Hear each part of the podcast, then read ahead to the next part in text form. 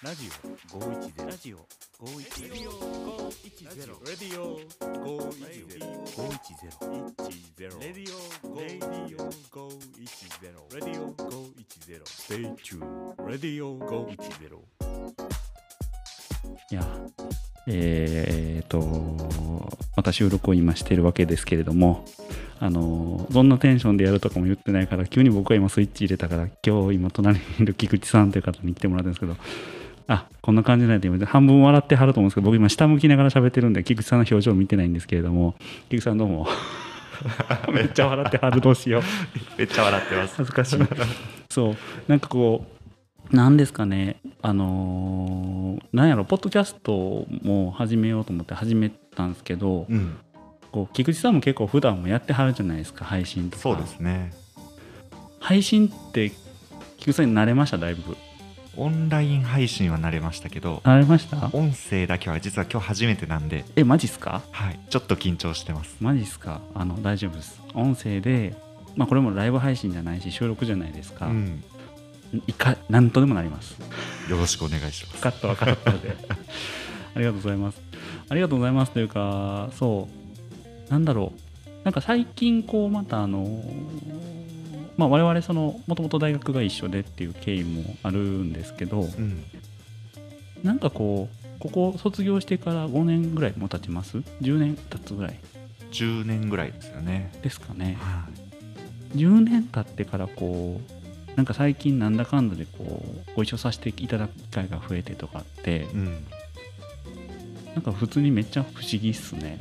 そうですよね。大学出てからね、うん。ここしばらく全く接点なかったというか、はい。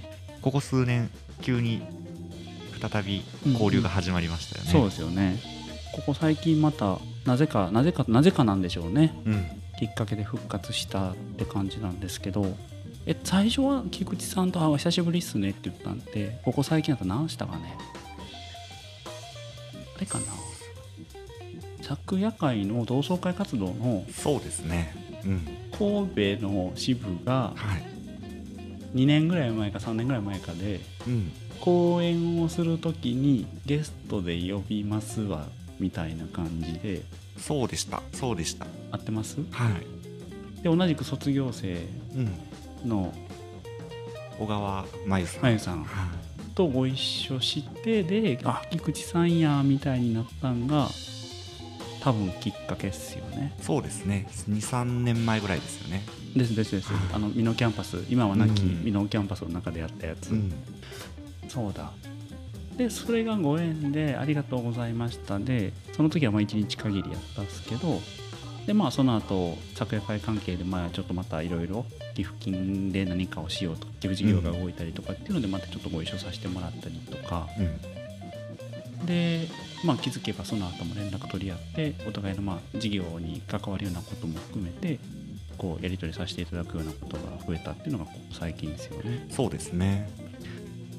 いやーでもなんかこうここまでこうなんかこうやり取りさせてもらうことって大学自分ってなんかあったようでなかったような感じじゃなかったした、そうですね。あのーなんて言うんでしょう。はい、こんなに距離感は近くなかったですよね。なんか近くなかったですよね、うん。近くなかったですよねってこうお互いが承認してるからもう全然言っちゃいますけど。そう。なんでなんかで大学の頃出会ったのはそれこそまあ同じサークルが同じやったからっていうことで、うん。あのまあ、夏祭りっていう実行委員会っていう学園祭を作っていくようなサークルが一緒やってで僕の方がまあ入学は早かったので先やっててと。で菊池さんが入ってきはった時にそのまあ先輩後輩というか同じサークルの中でコミュニケーションを取る時になんか菊池さんっていう方が面白いことしようとしてはるねんけど多分僕はそれに対してやればいいやんやればいいやんみたいなことを言ったんちゃうかなみたいな記憶がぼんやりあるんですけどうん、合ってます？めっちゃ合ってます。めっちゃ合ってます。お前ですか？なんかそうなんでしたよね。そうなんですね。あのまあ今の仕事の最初の実験をその学園祭夏祭りでやったんですけど、はいはいその時にこうまあそっと背中を押してくれたというか。それが後藤さんですね。絶対うまい。そっとって、そっと優しくっていうところは多分あの菊池さんなりのあの心遣いだと思うんですけど、気遣いというか。そう。で、なんかすごいなと思いましたよ。その菊池さん一人じゃなかった気がしていてその時何人かメンバーいませんでしたっけ？そうですね。あのこんなことやりたいねんっていうのをみんなの前で話す機会もらって、うんうん。で結局10名ぐらいですかね。そのサークルの中のさらにチームみたいな協力してくれる方たちが集まってくれて、うん、そう。でこうバタバタとされてるけどでもすごいなんだろうな。菊池さんのそのチームの活動を見た時にすごいこう夏祭りって結構こうなんだろうなやっぱりとはいえか学生がやることだからなんかこう勢いでやったりとかこうなんだろうなまあ友達の中でやってることとかも正直あるとは思うけど、うん。なんかち菊池さんが動かれてたチームってすごいもうチームというか組織的な感じできなんかこう淡々と進んでいくというか、うん。みたいな印象を僕は持ってて。でなんかこう勝手にですけどなんかこう外部事業者さんというか本当事業者的な感じの人たちがやってはんのかなってぐらい思ってたんですよね。動き始めを見てから。そう。その時はでも全くそこまでではなかったんですか事業としてとかではなくて。もう全然サーボランティアサークルでしたよね、でもそうそう思ってたんですよ僕は、うん。勝手に。だからすげえなと思ったしすごいなんか大人の人来たなと思って逆にそれ見て怖なったんですけど どんどん動いていくから僕はもうこれ以上やること何もねえぐらいいやいやいやいや。そうそうそう。なんですよね。でもあの時は菊池さんもだからもうあの時はふ普通に学生でその大阪外大の方にも入ってきはったんですよね。なんかこうそうなんですよ。会社員枠で入られてきたとかそうなんじゃないですよね。じゃないんですけどただあの一回高校出てから働いてるんですよ。高卒で働いてて。はい。で合わへんなと思って辞めて勉強して大学に行ったんでまあ年でいうとそのプランクは1年だけなんですけど、はいはいはい。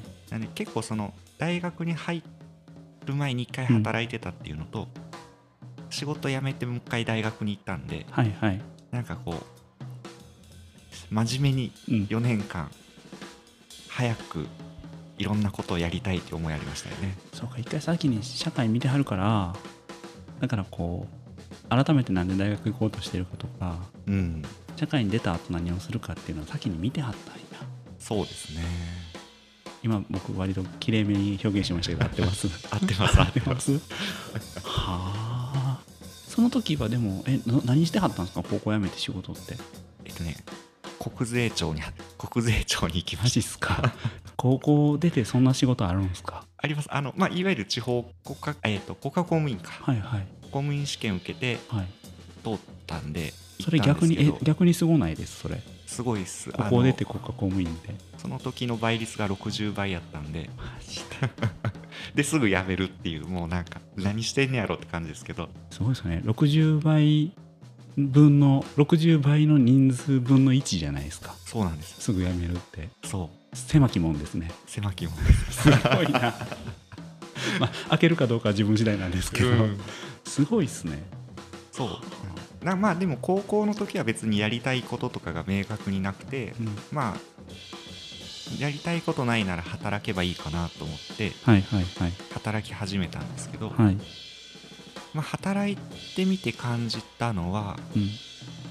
なんか本当はもっと自分やりたいことがああるんじゃないかとか。はい。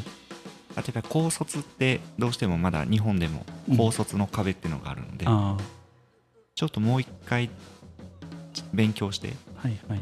大学行った方がいいかなってのは思いましたね。まあ就職の数あえっと種類とか、うん。あとは昇進するその先とか、うん。単純に給与の面とかうん。ですかね高卒そうですの壁ね。はあすげえな いやーなんか僕この感じですよ。その大学の時の菊池さんのその学園学生サークルの中で感じた、こう最初は「すげえすげえ」って言って後押ししたけど後でこうすごいしてやったんやと思ってこう後から自分で打ちのめされるこの感じ。10年以来のこの感じ。へえでもじゃあそれはすごいな。そこまででもだから勉強することはそもそも苦じゃなかったんだそうですね。あのいわゆる成績とかは全然良くなかったんで、はあ。えっと大学受験、まあ、センター試験対策とかもほとんどしてなかったんでええ仕事辞めてからの残りの次の受験までの間に初めて人生で真面目に勉強して、で元のスタートラインがめちゃめちゃ低いんで、はいはいはい。勉強すればするほどはい。成績が上がっていくんですよ、ね。はいはいはいはいはい。それは楽しかったですね。いやわかる。わいやほんまにわかるわっすわ。うん。僕も大学入るって決めた時には高校の進路相談ではい。まあ英語じゃないですか大阪外大ってまずは、いや外国語やりたいっすわ楽しかったっすわっていうのを他人に相談したら他人はもういいやんや行けけって言ってくれたんですけどはい。でもじゃあやっぱりメインは英語の勉強になるから、うん。英語の担当者にその担当者っていうか担当の先生にその時相談行ったら「いや後藤君そもそもあの自分の偏差値知ってんの?」って「いやいや知りません」って言ってパッと見たら43とか4とかやったんですかね、うん。でこんなんできるわけないでって言われてめっちゃ悔しなって、うん。でまあ英語の勉強を解いて試験クリアするにはどうしたらいいかっていうのを自分でロジック立ててやってったら3ヶ月ぐらいで6070ぐらいまで上がってきたんですよね。わかりやすいですよね。いいですよねあの。感じ。はい。抜けていく感じ はあ、まあ、特に勉強とかだと他の要素がないじゃないですか。派閥とか。うんうん。あのすごい。ただ急に大人なワード出てきた。確かに。ただただ努力すればあの結果がはい。自分の力ではい。コントロールできる。確かに。唯一の競技かもしれないですね。確かに。根回しとかね。うん、社会情勢とか。そうですよね、確かにな。確かに。うん、いやそう思ったらいいっすね。なんかそういうところで過去をよく思う美化するってあんま聞いたことないですけど。確かに勉強頑張るかどうかそうっすよね。うん、はあ。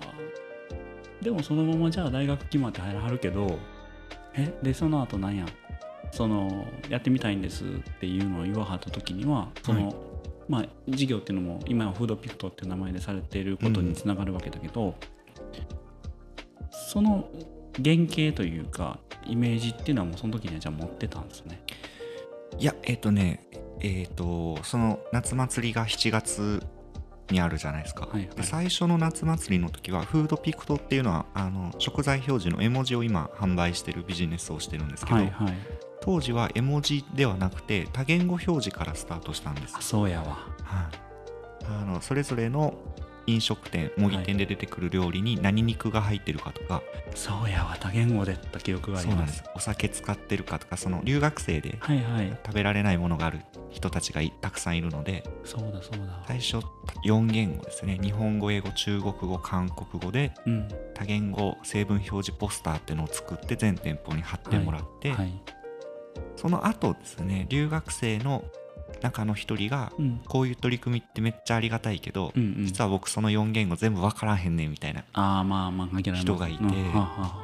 で当時外大って25こ言語ぐらいありましたよね。日本語含めてとかですかね、なんかそうなんですよね。アラビア語とか。ははいはい。で25言語までやったら多言語表示できるけどそんなんしたらポスターぎゅうぎゅうになるやみたいな話で。A0 ぐらい A0 サイズぐらいになってくるかそうそうそうでやっぱ言語って素晴らしいけどそういう時って限界があるよねみたいな話してた時にはい。その時のサークルのボランティアサークルのメンバーの一人がじゃあイラストにしたらいいんじゃないみたいな、すごいっすねその人、うん。女の子でしたけどね、はいはいはい。でああそれいいねって言って今度秋の学園祭で。はい。その時に次は絵文字で表示してみたらはいはい。面白いやんみたいな、へえじゃあ伝わったわけですね要するに、そうですね、うん。お思ってた結果になったというか、うん。はあ。すごいっすね。でそれでじゃあ本当に今の形に近くなったんですね、そうですね。やってることはもう今と変わんないですよね、うん。でもまあどどっちにしてもその言葉で表現するのかイラストで表現するのかってコミュニケーションですもんね。そうなんですよ。すげえな。すごいっすねで今やってるフードピクトっていうのは非常口と同じ国際企画世界標準の絵文字まで最終押し上げたんですけどはい。その時に世界中の方に調査をかけるんですね。はあはあでそういう時に必要なのはやっぱり言語なんですよ。あ。現地の人に聞くっていうことですね、なんでそういうなんか言語でできることとできないことのなんか絶妙なバランスの上に成り立ってる、いやでもすごいですね、うんなんかそのフォントとかでもユニバーサルフォントとかいろいろあるじゃないですか、うん。で多分そういうユニバーサルの言葉うん。にも近いのかもしれないですけど、うん。でもなんかその言葉を使う原稿感覚ではないけどもイラストっていうそのノンバーバルなことでまずは表現してユうん。ニバーサルなものを目指されているけど、でもそのユニバーサルなものを作り上げるためにはちゃんと通じてるのかっていう確認しないといけないからうん。現地の言語で確認しないといけないと。その通りですでもそれをここまで押し上げられたわけでしょ？そうですね。すごいわほんと。ただその世界中の人に調査をかけるときに一番使ったのはその外大のネットワークですよね。あ使いました？使いました使いました。外大ネットワーク。世界中に散らばってる卒業生とかがいるので。本当外大あるあるあるあるですね。協力してもらってはい。二十数カ国の方から1500人ぐらいアンケート調査したんですけど、うんうんそれはもう外大ネットワークフル活用しました。いやーもうあれですよ。分からへんけどこれ僕全然そんなつもりでこのポッドキャスト始めたんちゃうけど大学同窓会歓喜ですよこの内容。大学同窓会も歓喜するしなんなら大学もこのなんだろうポッドキャスト使わせてくれって問い合わせがあったら ちょっと考えようかなすごいな。いやでもいいですよね。あの外国語大学って一般の人のイメージはその言葉を学ぶところみたいなうん。イメージが強いと思うんですけどそうですね。喋れるようになるとかそういうことですよね。そうですね。んうんでも実際に外大で学、まあ、言葉は学ぶんですけど言葉を通してコミュニケーションを学ぶみたいなはいはい。そういうことだったんだろうなっていうのは振り返ると思いますね。そうあのなんか余談余談っていうかまあなんか自分の話してもあれですけど尾道に今まあ僕今住んでるわけですけど、うん。5年か6年か。で来てみてすごく良かったなって思うのは、えっと、異文化コミュニケーション感覚があったことですね。僕の中に、でなんか同じ日本の同じ市の中だけどなんかこう島の中南市は町内町内っていうので文化とか文化とか背景がやっぱり違うんですよ。そうですよね。でそこで感覚的に良かったなって、まあ、住んでる人もそうだし外から、えー、と尾道に住まれた移住者の方とかうん。あとはスポットで来られる旅行者の方とか事業者の方とかいろんな人のその目線とか考えっていうのってまさにあの異文化で異文化コミュニケーションだなと思ってて、うん。なんかその感覚がなかったら単純に引きずられるんですよね。そうですよね。そうそうなんですよ。なんで外大にいてよかったことは何ですかって言われたら僕も結構その感覚が菊さんにも言わはったコミュニケーションのっていうのは本当にそう思ってて、うんうん。まあ、それはあの僕はフランス語今喋れないっていうことを肯定してるんですけれど。僕も喋れません。もう英語も喋れないです。はいはいはい。ユーザー戦コーナーでしたっけ？僕アラビア語なんです アラビア語いきますアラビア語全然ダメですね。もうあのいまだにアラビア語のテストで単位取れなくて卒業できない夢見ますもん。あマジっすか？はい。いまだに？いまだに。そんなプレッシャーやったんや。むちゃむちゃ難しかったっす。はあ。何でしたっけ？なんかなんか灼熱の違うかな？んかなかったかな？そうですね。えっ、とありますよね。極寒のロシア語とか。とか。灼熱のアラビア語かな？でしたかね、うん。なんかありましたよね。微笑みのタイ語とかね。はい、仏のフランス語とか。そうそうそうやな。面白いね。今でも今菊池さんとやり取りされてる方とか菊池さんアラビア語わかんでとかっていうのをちらっとこれでもし聞かれたとしたらあの僕は振らないであげてほしいんですけど。うん。ぜひお願いします。あでもまだアラビア文字は書けるんで。そう。だからあのアラビア語で私の名前書いてとかは全然対応します。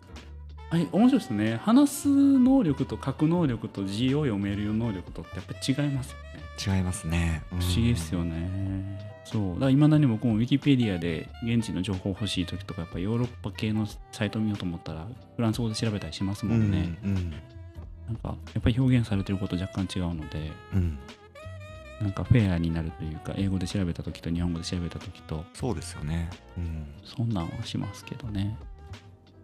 そう。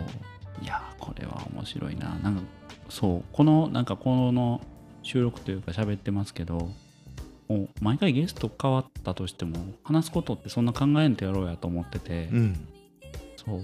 こんなに話広がると思ってへんかって僕は今喜んでるんですけど、めっちゃ笑ってくれてはる。そう。そうなんですよね。なんか目的決めて配信を割とやったりもすることもあるから、それはそれでそそうそうわかるんですけど、なんか逆にそれがこう完成されし完成されてしまってて話広がりにくかったりとか、うん。そうしてたりして、うん、僕もでも最近それはすごいあのどうしたらいいか答えはまだ出てないんですけど、はい。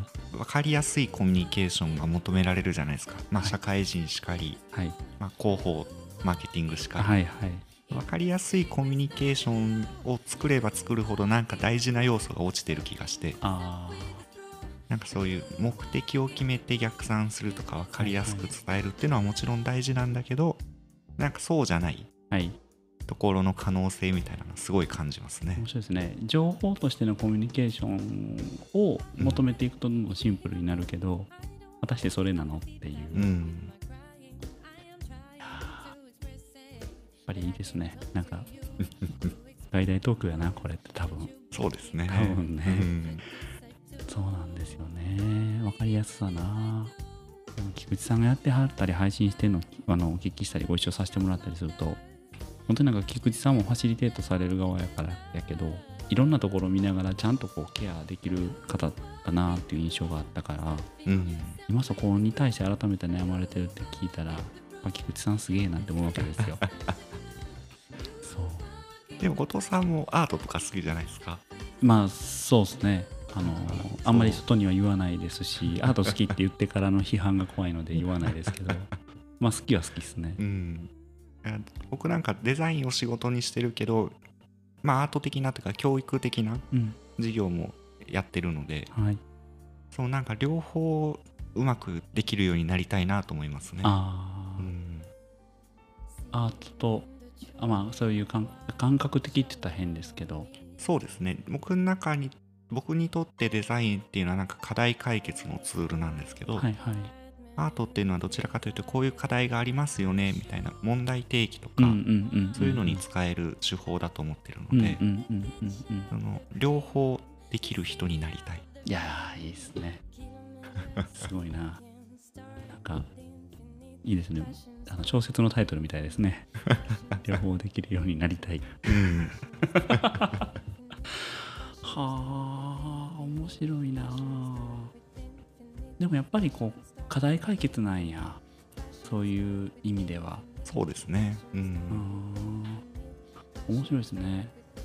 菊池さんってあれですよね。柔らかい感じは感じるけど結構こう中って情熱家というかあれですよね劇場家的なとこありますよね。そうですね。結構わがままやし、好き嫌いはっきりしてるから。急に男の子みたいなこと。そう、でも確かにその、いくつかこう、大事にしてる価値観みたいなのありますよね。はあはあはあ。うん。価値観ですか？価値観。価値観、うんうん。判断基準というか。はいはい、うん。こういう時はこっちみたいなことですか、はい、そうですね。例えば、この間ちょっと Facebook とかにも書いたので言うと、えっと、課題解決にも実は2種類あってみたいな話を書いたんですけど、はい。例えば、えーとホームレスの人がお腹空かせてますっていう課題に対して、うん。じゃあ炊き出しで支援しましょうっていう解決法もあるし、うんういんうん。やそもそもホームレス状態にならないような制度とか社会づくりをしましょうみたいな課題解決の方法もあはいるので、はいはいはいそういうなんていうのかなこう目の前の課題解決も大事やし、うんうんうん。課題を生み出している今の社会構造とかも変えていかないといけないし、なんかあれみたいですね。あのー対処療法かみたいな。薬飲んでうん、風邪治すんか漢方みたいなんで体のあれを良くして風邪をひかない体質にするのかとかそうですね。なんか近い感じですね。はい。なるほど。その両方やりたいんですよね。わあすごいな。両方やりたいってやばいっすね。すごいな。どっちにもアプローチかけるんですか？基本は、えっと、後ろ側、えっとうんうん。風邪をひかない体づくりみたいなことを授業を通してはいやっていて、はいまあ、フードピクトの話で言うと、まあ、アレルギーとかがあって食べられないものがあるから食べられるアレルゲンフリーの料理を提供するみたいなことはやってなくて、うんうん。まあ前者ですよねそっちってどっちかっていうと。なんか食べられないものがあるから外食しにくいっていうその外食産業の方を変えていこうとしてるんですよね。なるほどなるほど。だからどこに行ってもメニューにちゃんとアレルギー表示があって、はい。まあ、そのさらに研修とかもやるのではいはい。アレルゲンフリーの料理をどうやったら出せるかとか。はいはいそういうメニュー開発のお手伝いなんかを仕事にしてます。状況をこういろいろこうクリーンにしていくというクリーンというか、まあ、状況の方にアプローチかけてって、でまあ、外に出る出るものをなんて言うんでしょうね。コミュニケーションも取れるものに変えていくというか。そうですね。うん。はがこう今までやってこられたこと。うん。だけど両方やりたいと。そうですね。まあ本当に目の前の課題解決してあげないと困る、た困るっていうのも事実なので、はいはいはいはいはい。まあ、両方やるか、まあ、そういうのをできる人と一緒にやるかですよね。うんうんうんうん。すごいな。なんか本当にあれなんですね。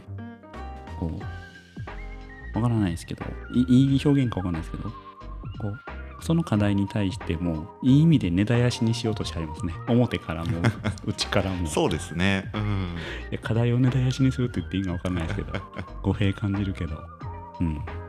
へえ、面白いなでもなんかその課題とか何か変えたいわみたいなんも、それはもう性格ですか？そこのなんかゴリゴリやってこうというか、覚悟を決めてやろうって。どうなんでしょうね。これはわかんないですけどね。まあでも人がやってないことをやりたい。はいはいとかはい。まあ結構表現す表現することが好きなので、うんまあ仕事も、まあ、もちろん仕事としてやるんですけど、うん。はい。どちらかというとそれぞれの事業が一つの表現とか、まあ、作品みたいなはい。イメージでやってる方が強いですね。なるほどな。いや、いいですね。事業が作品であるっていう、自己表現にも近いところが事業であるっていう感覚ってすごいいいですね。好きやな。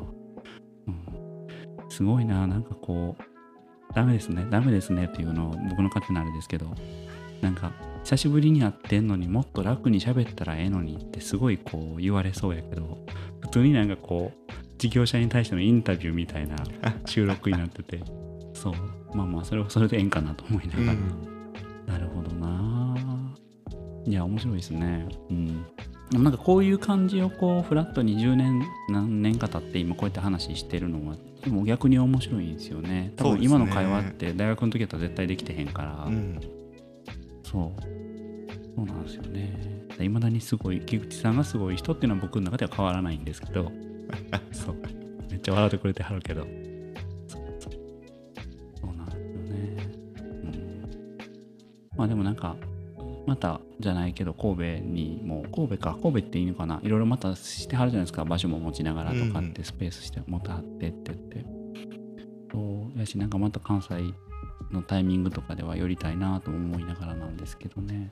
うん。ぜひコロナが落ち着いたらいつでも来てください。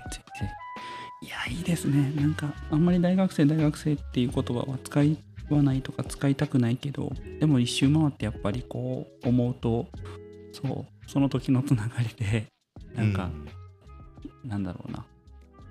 やっぱりこうお互い興味深いというか関心の強い会話に今でもなるっていうのってなんかやっぱあるんでしょうね。うん面白いですよね。面白いですよね、うん。そう。あんまりこう尾道でやってる配信で話す内容でもないから。そう。なんかプラスでプラスでなんかなればプラスというかまあ分かんないですね。どういうキャッチのされ方されるか分かんないですけど。うん。そんな感じかな。そう。いやーありがたいっすわ感じかな今日の収録は。今28分29分ですけども。うん。ありがとうございます。ありがとうございました。ありがとうございました。またなんかちょこちょこ情報交換しましょう。はいぜひぜひ、僕なんかでよければ。ぜひお願いします。そう。